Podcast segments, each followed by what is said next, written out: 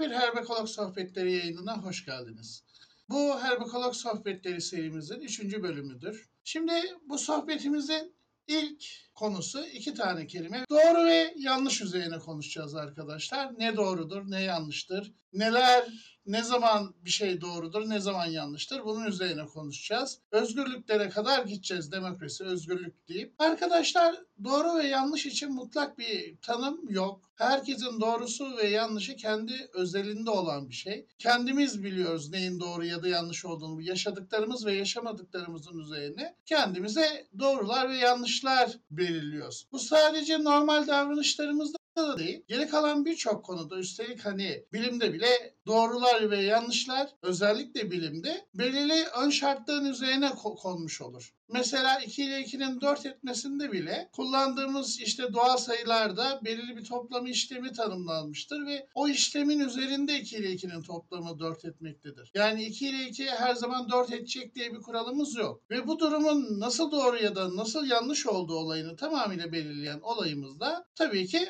ön koşullar olmuş oluyor. Sosyal durumlarla ilgili ya da toplum içerisindeki davranışları dile getirdiğimizde de yaşadıklarımız ve yaşayamadıklarımızın üzerine yani tecrübelerimizin üzerine kurduğumuz bir yapı olmuş oluyor. Doğal olarak neye doğru dediğimiz ya da nereye yanlış dediğimiz bizim için farklıyken karşımızdaki için farklı ya da dünyanın başka bir ucundaki birisi için de farklı bir konu. Yani özellikle kalkıp da bir doğru diye bir kavramımız yok.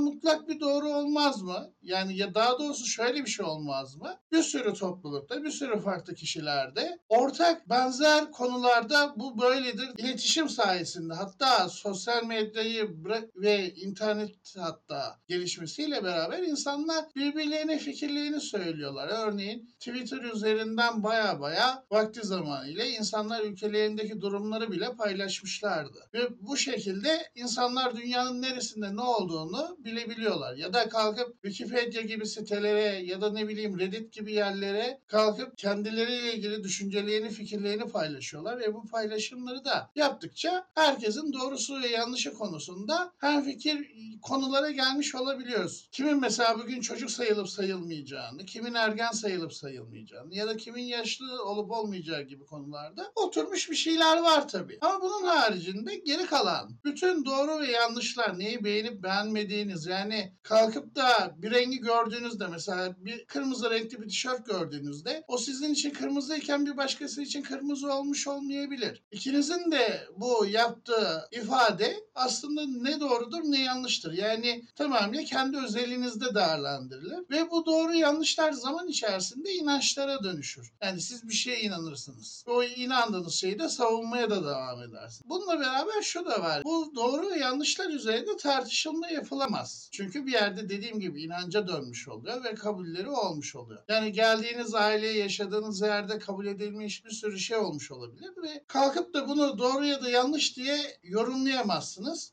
Kendi doğru ve yanlışlarınız vardır ve kendi doğru yanlışlarınızla beraber yaşamak için bir yerlere gidersiniz ya da bir yerlerin içerisinde bulursunuz ve bu da bize İkinci kavramları grubumuzun içerisine yönlendiriliyor. Topluluk ve toplum kavramları benzer şeyler zaten aynı. Aslında geldiği bir şey. Toplum dediğimizde genellikle şu vardır. Artık oturmuştur. Topluluk yeni oluşmaktaymış gibi düşünebilirsiniz. Dedim ya herkesin doğrusu ve yanlışları var, düşünceleri var ve bu düşüncelerle beraber her zaman uyum sağlayamayabiliyorsunuz. Yani yaşadığınız yerde, yaşadığınız ilçe olmuş olabilir, gittiğiniz okul olmuş olabilir. Siz kendinize kalkıyorsunuz, bir arkadaş grubu elde yapıyorsunuz ve bu yaptığınız arkadaş grubunun da aynen şeyleri düşünmesini, aynen doğruları ve aynen yanlışlara sahip olmasına dikkat ediyorsunuz. Çünkü anlaşabilmeniz lazım. Yoksa sürekli kavga etmiş olursunuz. Yani çünkü o doğrular ve yanlışlar insanlarda kırmızı çizgilerinin de oluşmasına neden olur. Gri çizgilerinin de olmuş olmasına neden olmuş olur. Ve siz huzurlu bir gündelik hayat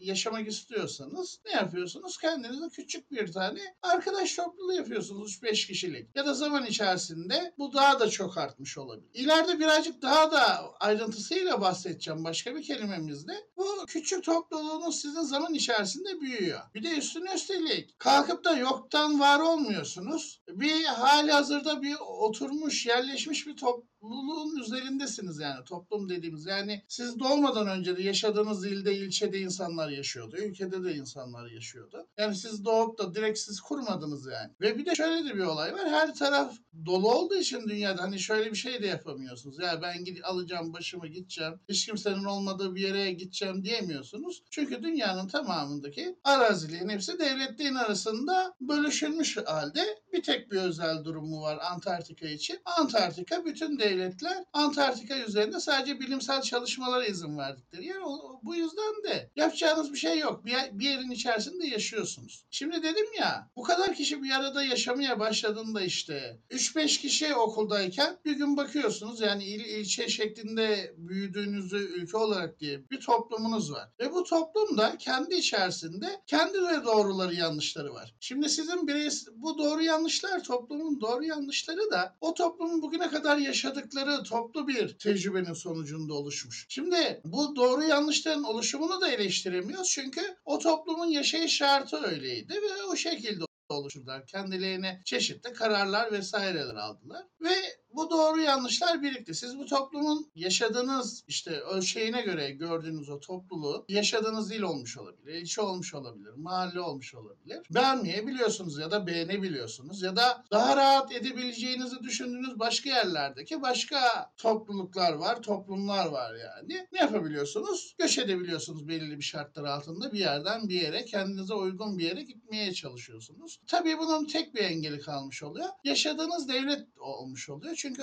o yaşadığınız devlet de belirli bir kurallar çerçevesinde kalmışlar, etmişler. Onlar da kendilerine edindikleri doğru ve yanlışların sonucunda. Şimdi bu doğru ve yanlışlarla ilgili olay toplum olayına geçtiğimizde kanun olayına dönmüş oluyorsunuz. Şimdi bu kanuna da birçok yerde farklı isimler veriyorlar. Mesela namusu duymuştursunuz. Yunanca'dan nomos'tan gelir. Toplumun en temel kanunları demektir. Benzer şekilde Arapçadan gelen ahlak vardır. O da toplumun içerisinde zaman içerisinde oluşmuş kurallardır yani kendi doğruları ve yanlışları sonucunda. Ama tabii bir önceki bölümde iletişimde bahsettiğim bir olay var.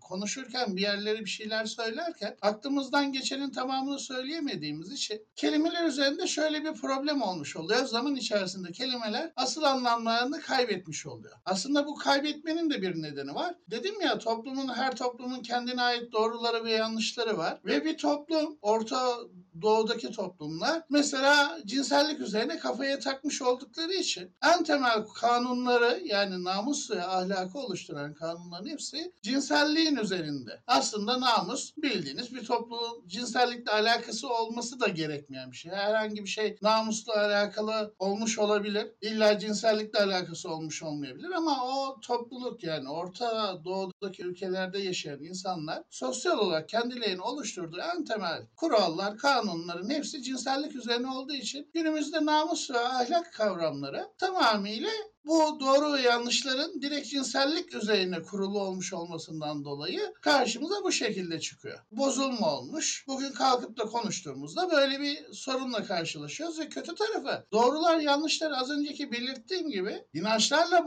bağdaşmış olduğu için insanlar ona inanmış olduğu için kolay kolay da değişmiş olmuyor. Ve böylelikle bayağı bir problem yaşıyorsunuz. Ne yapıyorsunuz? Beğenmiyorsanız o toplumu değiştirmek istiyorsunuz toplumunuzu. Bu değiştirmek ya isterseniz idealist olup toplumdaki her bir bireyin düşünce yapısını değiştirmeye de çalışabilirsiniz. Veya şunu yapabilirsiniz. Ya ben bu ilde, ilçede yaşayamam, bu mahallede yaşayamam, bu ülkede yaşayamam deyip başka bir yere göç edebilirsiniz. Tabii burada yeni bir olayla daha da birleşecek bu göç olayı. Şimdi buraya sınırlı kaynak dedim. Burası bayağı bir geniş bir konu ama bayağı bir özet geçeceğim. Şimdi dünya kapalı bir yer. Yani sonu var. Yani dünyadan bir uçtan yönünüzü hiç değiştirmeden bir yere giderseniz başladığınız noktaya geri dönüyorsunuz mesela. Ev yapacağınız yerlerin bir sınırı var. İşte yaşayabileceğiniz yerlerin bir sınırı var. Bırakın içeceğiniz suyun bir sınırı var. Çünkü o tatlı su bulmak kolay bir şey değil. Ya da tarım yapacaksınız, beslenmeniz lazım, hayvancılık yapacaksınız. kaynaklar sınırlı olmuş olduğu için tamamıyla göç edemiyorsunuz. Bir de insanoğlu doğuştan açgözlü ve bu açgözlülükle beraber şöyle bir olay da ortaya çıkmış oluyor. Herkes en iyisinde durmak istiyor. Bir tane mahalle var, siz göç etmek istiyorsunuz diyelim. Beğenmediniz toplumu.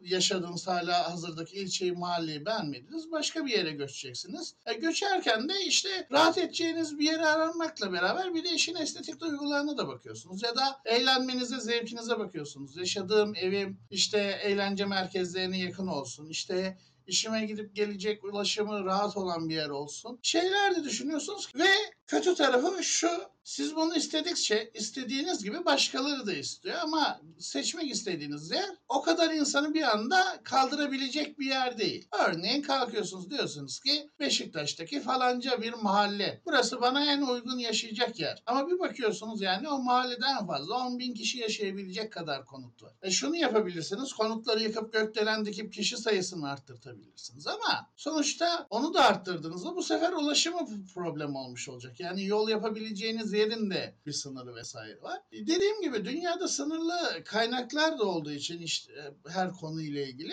bu sefer şunu yapamıyorsunuz istediğiniz gibi. Kalkıp da ben toplumu değiştirebileceğim diyemiyorsunuz. Bir de işin içerisine şu da girmiş oluyor sınırlı kaynaklarda. Devletler de bakıyorlar ki ya benim ülkem çevremdeki ülkelere göre, dünyadaki diğer ülkelere daha iyi. İnsanlar bana gelmek istiyor. Ben bu kadar gelecek olan göçü kaldıramam diyor. O nedenden dolayı ne yapıyor? Göç edilmesini engelliyor. Ne bileyim sınırda bekçiler bırakıyor. İşte sınır kapılarını kapatıyor. İşte gelenleri havalimanında işte de bilim karayollarında vesaire vizeler uyguluyor ve vizeleri verirken de şu kadar süre kalabilirsin, bu kadar sürenin sonunda çıkacaksın, gideceksin diye şey yapıyor. Hatta vize verme sürecinde bile dağlarca zorluk çıkartabiliyor. Çünkü o ülke de biliyor ki ben kalkıp da kapılarımı herkese açarsam benim için bu bir sıkıntı yaratmış olacak. Bu en büyük sıkıntı da yeni kelimemiz olan barınma kavramı. Yani ne olursa olsun barınmak zorundayız arkadaşlar. Yani akşam güneş battığında ya da hadi gece hayatı yaşayın. Gece hayatınızın bittiğinde bile eninde sonunda bir yerde gelip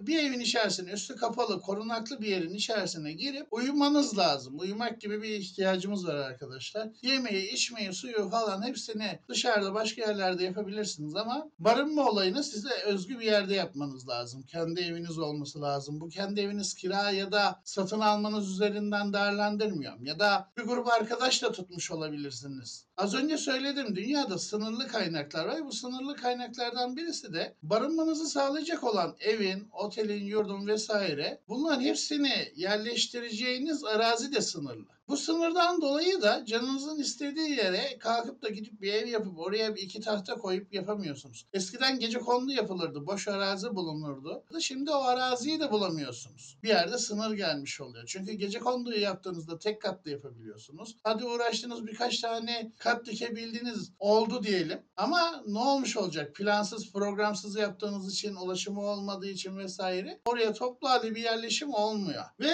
tamamıyla barınmanız büyük bir sorunu çıkartıyor. Oluyor. Bir de barınmanın şöyle bir sıkıntısı var. Dediğim gibi herkesin kendine özgü ve doğru yanlışları var. Siz barındığınız yere doğrusu yanlışları sizinle uyuşmayan birisinin gelmesini istemiyorsunuz. Bunun için mesela en kolay kullanılan yöntem şu.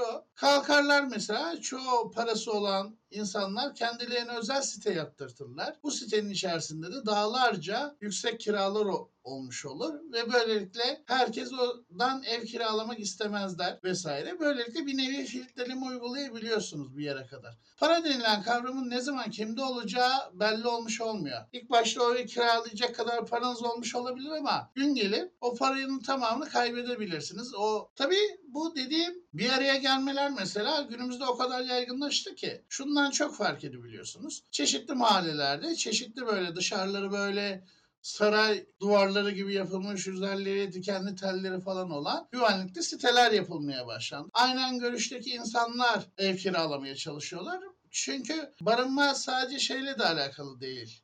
Kafanızı sokmanız, gece uyuyabilmeniz sizi işte vahşi hayvanlardan koruyabilmesi ya da havanın koşullarından koruyabilmesi de önemli değil. Orada yattığınız ettiğinizde huzur içerisinde durmanız lazım. Çünkü evin kapısından dışarıya çıktığınızda komşularınızla karşılaşacaksınız ve uyumsuzluk sizi tartışmaya götürecek. Ve bu tartışma doğrularınızın ve yanlışlarınızın üzerinden yürüyeceği için o da kendi doğru ve yanlışlarını değiştirmeyecek. Siz de kendi doğru ve yanlışlarınızı değiştirmeyeceksiniz ve kocaman bir tatsızlık olmuş olacak. Dediğim gibi gerçekten barınma bayağı bir sorun. Tamam mı? Bu barınmayla ilgili olayı de düşünebilirsin. Sadece kaldığınız evi olarak değil, bunu mecazileştirebiliriz. Şöyle büyük ilde yaşadığınızda da aslında o ilin içinde barınıyorsunuz. Ya da bir ilçenin içerisinde barınıyorsunuz. Ya da kalkıp o ülkenin içerisinde barınıyorsunuz. Ve doğrular ve yanlışlar üzerine sizin barındığınız bu bölgenin doğru ve yanlışları sizin hayat kalitenizi ve yaşama şeklinizi direktman etki ediyor. İstediğiniz gibi kalkıp da davranamıyorsunuz. Bu barınmanızı bulunduğunuz ülkenin ya da ilin ilçenin kuralları yüzünden kalkıp istediğiniz hayatı da yaşayamıyorsun. Yani hukuki o anlamda devletle papaz da olmuş olabiliyorsunuz. Şimdi barınmadan sonra bir konuya daha değinip demokrasi ve özgürlükler üzerine konuşmaya başlayacağım ve bu değineceğim konu da eşitlik konusu olmuş olacak arkadaşlar. Eşitlik konusu ütopik bir konu. Şöyle bir olay var. Kalkıp istediğimiz gibi bir eşitliği sağlayabilmemize niyetleniyoruz. Yani eşitlik olur. Örneğin mesela en çok dile getirilen eşit işe eşit ücret konusu olmuş olabilir. Bazı konularda bu eşitlik pratik uygulama olarak sağlanabiliyor. Örneğin kanun karşısında herkesin eşit olması, oy vermede herkesin eşit olması şeklinde bunu sağlayabiliyorsunuz bir noktada. Ama gerçek hayatta birçok konuda eşitliği sağlayamıyorsunuz. Dediğim gibi söylediğinizde onun için bazı ön koşullarınız olması gerekiyor. Mesela eşit işe eşit para vermek, evet ütopik olarak istediğimiz bir şey ama bunu sağlayabilmeniz için eşit bir işin nasıl eşit olduğunu ölçebilmeniz lazım. Doğal olarak bir ölçüt yapacaksınız. Mesela örneğin şuna girelim. Motor kuryeler. Eve işte paket servisi getiren motor kurye. Bunlara maaş vereceğiz ve maaşı da yaptıkları işin üzerine bir ölçüt koymamız lazım. Mesela şunu diyebiliriz. Kaç paket taşımış olmaları bizim için bir ölçüt olsun. Şimdi kuryelerden birisi kısa mesafeye bir sürü paket attı. Birisi ona düşen bütün paketlerin götürülmesi uzun mesafelerde. Hal böyle olmuş olunca eşit sayıda paket taşıyamadılar.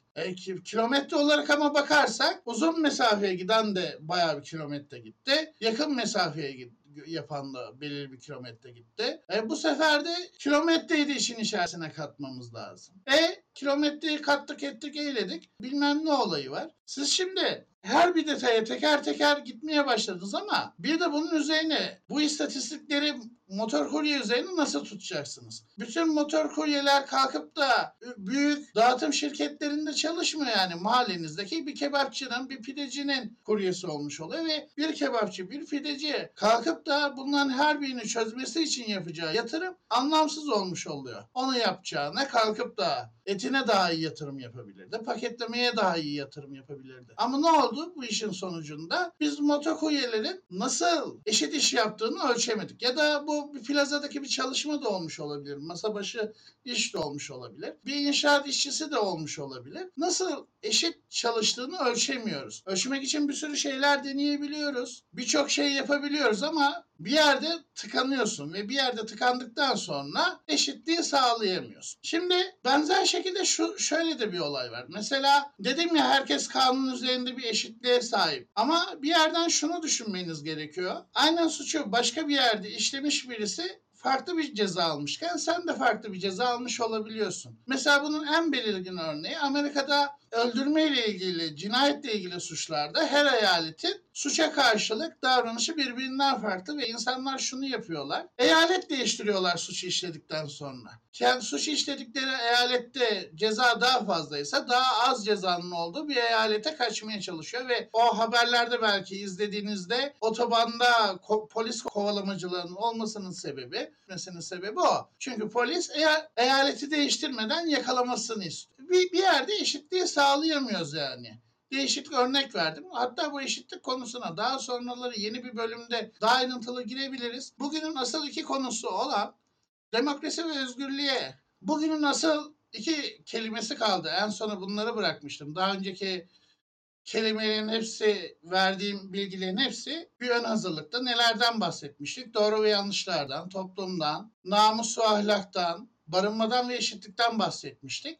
Şimdi bunlar aslında demokrasinin temelini oluşturacak şeyler. Demokrasi kavramı bayağı bir eski bir kavram. Yunanistan'da ortaya çıkmış ilk çağlarda. Bir kavram, şehir devletleri var. İlk çağlardaki bir şehir devleti bahsettiğimizde oradaki devletin büyüklüğü, ya daha doğrusu içinde yaşayan insanların sayısı birkaç bin sayısında. Ve bu insanların büyük bir kısmı da kölelerden oluşmakta. Sonra kadınlar ve çocuklar var, erkekler var ve erkekler de kendi içerisinde gençler ve yaşlılar olarak iki ayrı gruba ayrılıyor. Ve demokrasi yaşlı erkeklerin bir araya gelip bir senato oluşturdu. Her birinin bir senatör oldu. Bu 2000-3000 kişinin, en fazla 5000 kişinin yaşadığı şehirlerde 100-200 kişinin kalkıp da o topluluğun üzerinde karar aldıkları bir alan, merci haline dönmüş. Yani kalkıp da şunu göremiyoruz. Bugün mesela bir seçim yaptığımızda, demokratik bir seçim yaptığımızda ülkede seçilme hakkı olan herkese bunu sunmaya çalışıyoruz. Bayağı bir büyük nüfus etmiş oluyor ama demokrasi ilk çıktığında böyle bir şey yok, amacı yok. Belirli bir grup 100,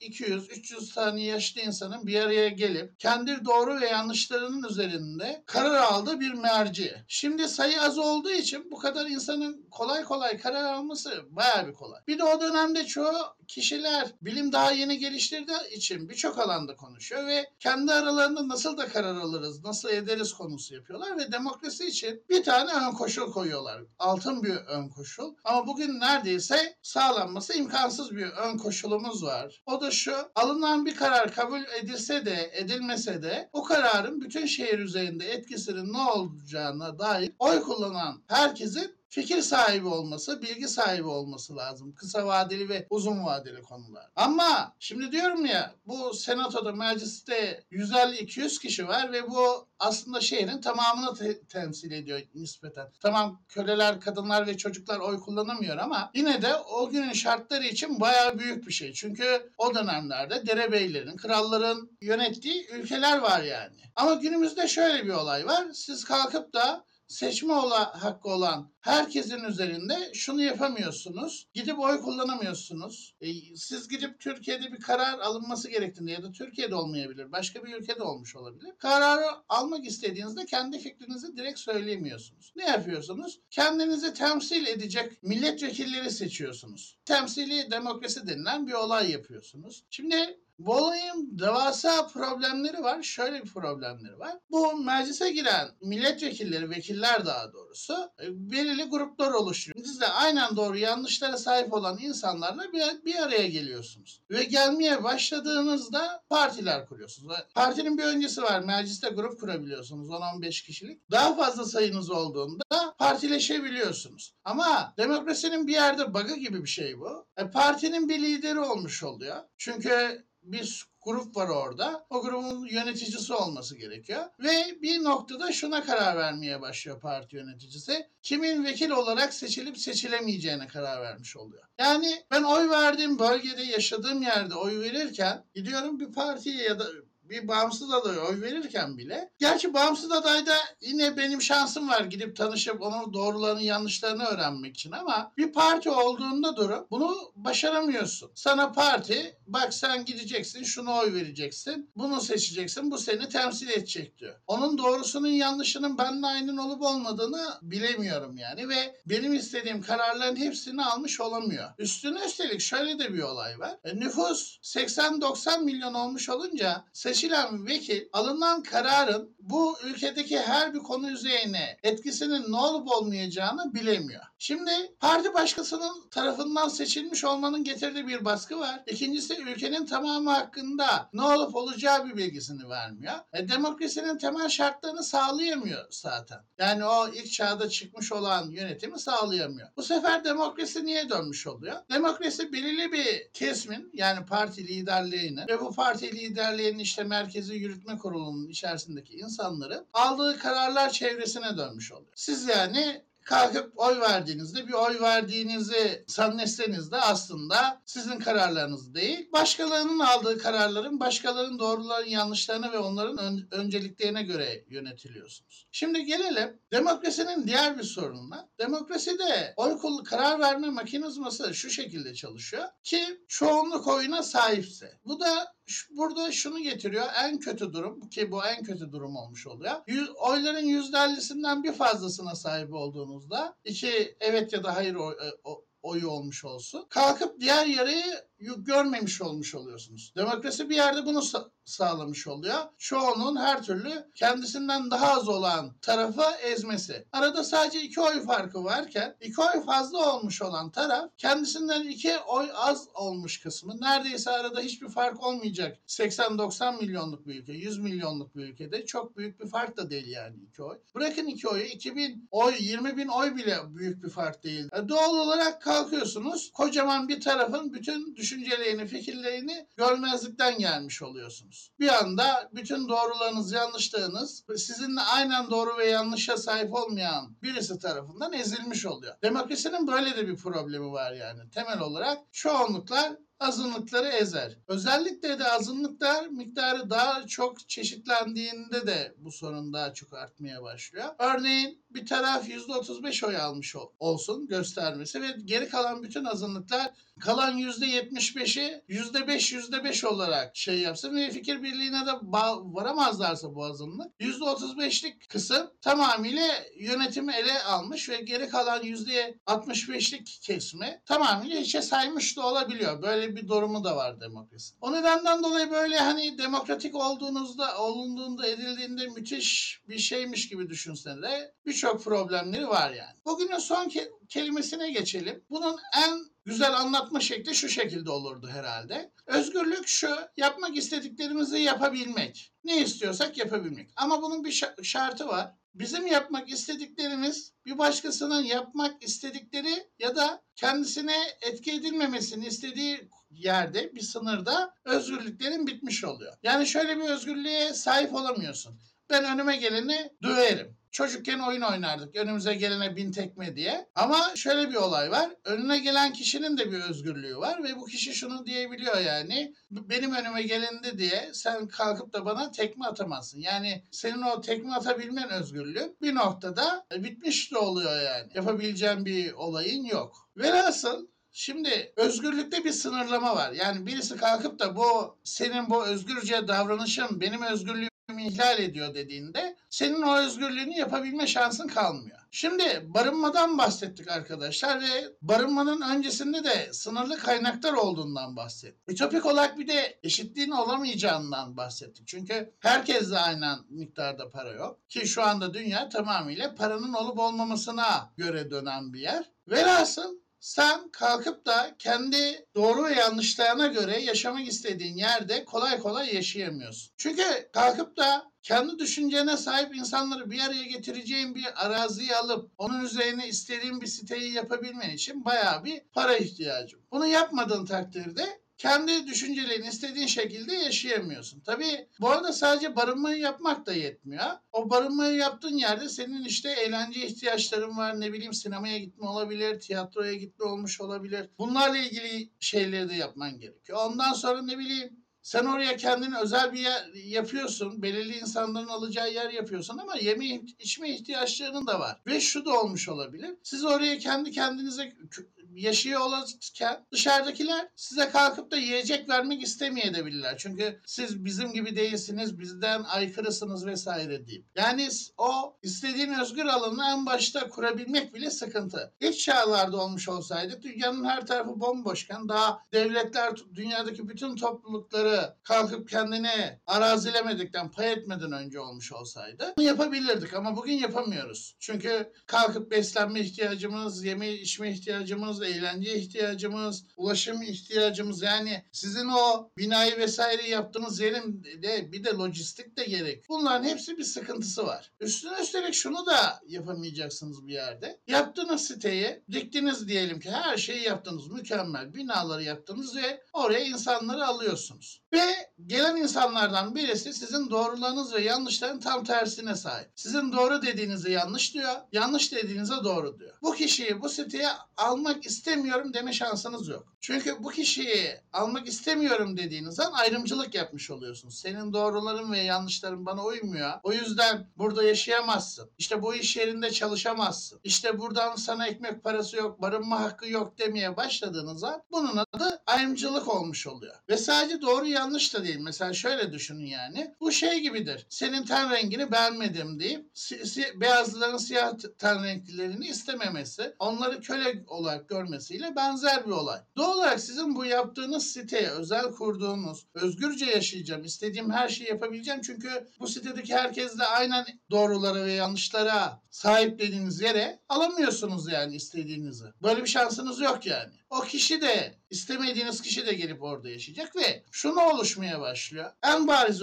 örnekleri büyük şehirler. Deli gibi göç aldılar köylerden ve bu köylüler zaman içerisinde şehirlerde kendi mahallelerini kurdular. Kendi gettolarını kurdular. Ondan sonra para buldukça zaman içerisinde her tarafa dağıldılar. Mesela İstanbul'u düşünün. Böyle ataları, dedeleri, onların da dedeleri komple İstanbullu olan çok az kişi var ama çoğu kişi Türkiye'deki herhangi bir ilden gelmiş olabilir yani. Onun da orada bir ev kiralayabileceği, ev satın alabileceği parası varsa alıp kiralayabiliyor. Velhasıl onunla doğruların yanlışlarının uyuşması da gerekmiyor. Ve böylelikle şu olay oluşmuş oluyor. Bir topluluğun içerisinde ya da bir toplumun içerisinde ne kadar insan çeşidi artarsa bir davranışın özgürlük olup olmama olayı o kadar sınırlandırılıyor. En son şu deniyor. İnsanların işte evinin içi, arabasının içi onun kişisel alanıdır, onun özel alanıdır. Bu alanın içerisinde istediği her şeyi yapabilir kendisiyle ilgili. Ama bu alanın dışarısındaki geri kalan bütün alanlara da kamusal alan diyorsunuz. Ve bu kamusal alanda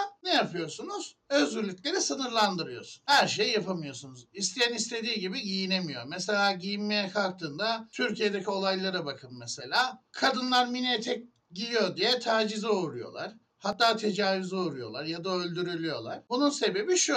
Oradaki topluluğun kendi doğrusu ve yanlışının içerisinde mini etek yanlış bir şey. Ve o yüzden de toplumun içerisinde böyle birisi gördüğünde ona saldırmak istiyorlar. Dediğim gibi ne kadar çeşitlilik artarsa, ne kadar farklı insanlar gelmiş olursa bir araya bir sürü olaylı çıkıyor. Buradan yanlış anlaşılmasın. Yani mini etek giyip giymemesinin bir suç ya da yanlış olup ya da doğru olup olmadığını tartışmıyorum. Burada şunu söylemek istiyorum. Arada birkaç tane grup var. Her grubun kendi ve kendine ait doğrusu ve yanlışı var ve bu doğru ve yanlışlar çatışma halinde. Ve doğal olarak ne olmuş oluyor? Herkes istediğini yapabilme özgürlüğü zaman içerisinde azalıyor. Zaman içerisinde özgürlüklerimiz daha çok artmıyor. Yani daha çok paramız olduğunda daha özgürce yaşayamıyoruz aslında. Ha şunu yapabilirsiniz. Daha çok paranız olduğunda daha çok yatırım yapıp kendinize özel gidip bir tane köyü satın alıp orayı dediğim gibi az önceki ve daha önceki barınmada da anlatmıştım. İstediğiniz gibi kalkıp büyük bir araziyi arazi sahiplerinden satın alıp oranın lojistiğini, barınmasını, yemesini, içmesini, eğlence merkezlerini yapıp kira bedellerini aşırı derecede yüksek tutup dolaylı bir ayrımcılık yapıp ki şöyle yapıyorsunuz onda da benle aynen düşüncede olmayan kişi benle benzer şekilde para kazanamasın. Benim buraya harcadığım paraya kadar parayı harcayamadığı için de gelip buraya oturamasın.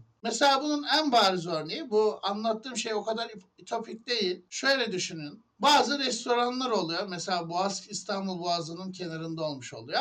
Ve benzer hizada başka bir restoran olmuş olabiliyor. İkisinin de yemek kaliteleri bazen aynenken birisinin fiyatı diğerinin belki 100 katı fiyatında yüksek olmuş oluyor. Bundaki tüm amaç aynen yemek belki aynen manzarayı gören yerde ki amaç şu olmuş oluyor. O pahalı olan restorana herkes gelemesin. Sadece belirli bir zümre gelsin. Belirli kişiler takılabilsin. Bütün amaç bu şekilde gidiyor. Bu şekilde gittiği için de bir nevi o restoranın içerisindeki insanlar kendi istedikleri özgürce hayatı yaşayabilmiş oluyorlar. Özgürlüğü sağlayabilmenin, ne kadar fazla özgürlük çıkartabilmenizin yöntemi bu şekilde olmuş oluyor. Bunun para üzerinden bir ayrımcılık, dolaylı bir ayrımcılık yapıyorsunuz ama onun haricinde yapamazsınız. Sebebi de şundan kaynaklanıyor. Dedim ya, yaptığınız siteyi, içerisine de bir sürü insanı aldınız vesaire, yerleştiniz. Eyvallah, çok güzel. Bunu yaptıktan sonra şu sıkıntınız var. Oraya sizle aynen düşüncede olmayan insanlar gelmeye başladıkça onlar da bir grup oluşturmaya başlıyor. Onlar kalkıp da bu özgürlükler sınırlanmalı, sınırlanmamalı, bu olmamalı kavgalarınız içerisinde bir bakıyorsunuz sizle aynen düşünce lanet olsun buradan deyip onlar gidiyor. Bir bakıyorsunuz kendi özgürce yaşayabilecek için kurduğunuz sitenin içerisinde siz azınlık duruma düşmüş oluyorsunuz. Azınlık duruma düştüğünüz anda az önce anlattığım demokrasi çoğunluğun azınlığı ezdiği bir karar alma mekanizmasıdır. Siz de